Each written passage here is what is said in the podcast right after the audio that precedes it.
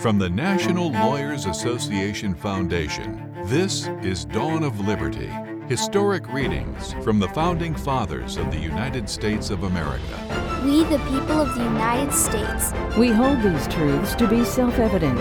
Four score and seven years ago, in order to form a more perfect union, endowed by their Creator. But as for me, give me liberty or give me death. Life, liberty, and the pursuit of happiness. Conceived in liberty.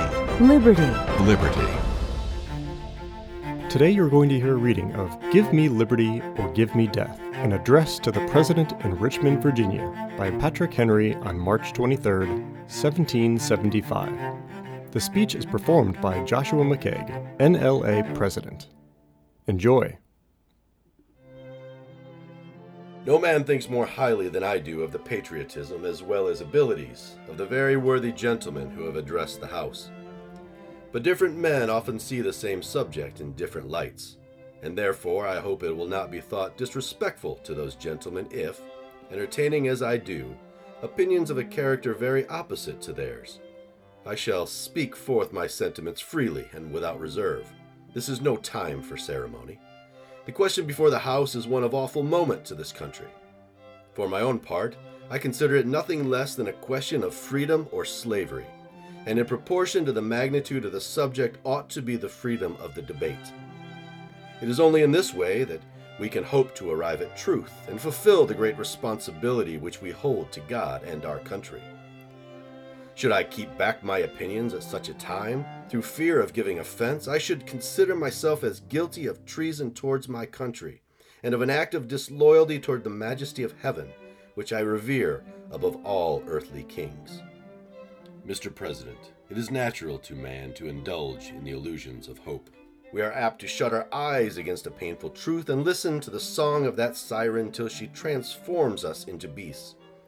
Is this the part of wise men, engaged in a great and arduous struggle for liberty? Are we disposed to be of the number of those who, having eyes, see not, and having ears, hear not, the things which so nearly concern their temporal salvation?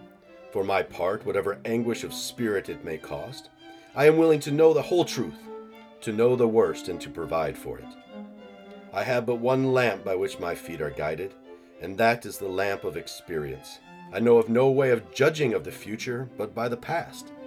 And judging by the past, I wish to know that there has been in the conduct of the British ministry for the last ten years to justify those hopes with which gentlemen have been pleased to solace themselves and the House. Is it that insidious smile with which our petition has been lately received? Trust it not, sir. It will prove a snare to your feet. Suffer not yourselves to be betrayed with a kiss. Ask yourselves how this gracious reception of our petition comports with these warlike preparations which cover our waters and darken our land. Are fleets and armies necessary to the work of love and reconciliation? Have we shown ourselves so unwilling to be reconciled that force must be called in to win back our love? Let us not deceive ourselves, sir. These are the implements of war and subjugation, the last arguments to which kings resort. I ask, gentlemen, sir, what means this martial array if its purpose be not to force us to submission? Can gentlemen assign any other possible motives for it? Has Great Britain any enemy in this quarter of the world to call for all this accumulation of navies and armies? No, sir, she has none. They are meant for us. They can be meant for no other. They are sent over to bind and rivet upon us those chains which the British ministry have been so long forging. And what have we to oppose them? Shall we try argument? Sir, we have been trying that for the last ten years. Have we anything new to offer upon this subject? Nothing. We have held the subject up in every light of which it is capable, but it has been all in vain. Shall we resort to entreaty and humble supplication? What terms shall we find which have not already been exhausted? Let us not, I beseech you, sir, deceive ourselves. Sir, we have done everything that could be done to avert the storm which is now coming on. We have petitioned, we have remonstrated, we have supplicated, we have prostrated ourselves before the throne, and have implored its interposition to arrest the tyrannical hands of the ministry and parliament. Our petitions have been slighted. Our remonstrances have produced additional violence and insult. Our supplications have been disregarded. And we have been spurned with contempt from the foot of the throne.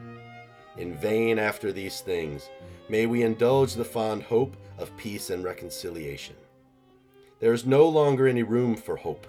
If we wish to be free, if we mean to preserve inviolate those inestimable privileges for which we have been so long contending, if we mean not basely to abandon the noble struggle in which we have been so long engaged, and which we have pledged ourselves never to abandon until the glorious object of our contest shall be obtained, we must fight. I repeat it, sir, we must fight. An appeal to arms and the God of hosts is all that is left us. They tell us, sir, that we are weak, unable to cope with so formidable an adversary. But when shall we be stronger? Will it be the next week or the next year? Will it be when we are totally disarmed and when a British guard shall be stationed in every house? Shall we gather strength by irresolution and inaction? Shall we acquire the means of effectual resistance by lying supinely on our backs and hugging the delusive phantom of hope until our enemies shall have bound us hand and foot? Sir, we are not weak if we make a proper use of those means which the God of nature hath placed in our power. Three millions of people armed in the holy cause of liberty, and in such a country as that which we possess, are invincible by any force which our enemy can send against us. Besides, sir, we shall not fight our battles alone. There is a just God who presides over the destiny of nations, and who will raise up friends to fight our battles for us. The battle, sir, is not to the strong alone, it is to the vigilant, the active, the brave. Besides, sir, we have no election. If we were base enough to desire it, it is now too late to retire from the contest. There is no retreat, but in submission and slavery. Our chains are forged. Their clanking may be heard on the plains of Boston. The war is inevitable, and let it come. I repeat it, sir, let it come. It is in vain, sir, to extenuate the matter. Gentlemen may cry peace, peace, but there is no peace. The war has actually begun. The next gale that sweeps from the north will bring to our ears the clash of resounding arms. Our brethren are already in the field. Why stand we here idle? What is it that gentlemen wish? What would they have? If is life so dear, our peace so sweet, as to be purchased at the price of chains and slavery? Forbid it, Almighty God. I know not what course others may take, but for me, give me liberty or give me death.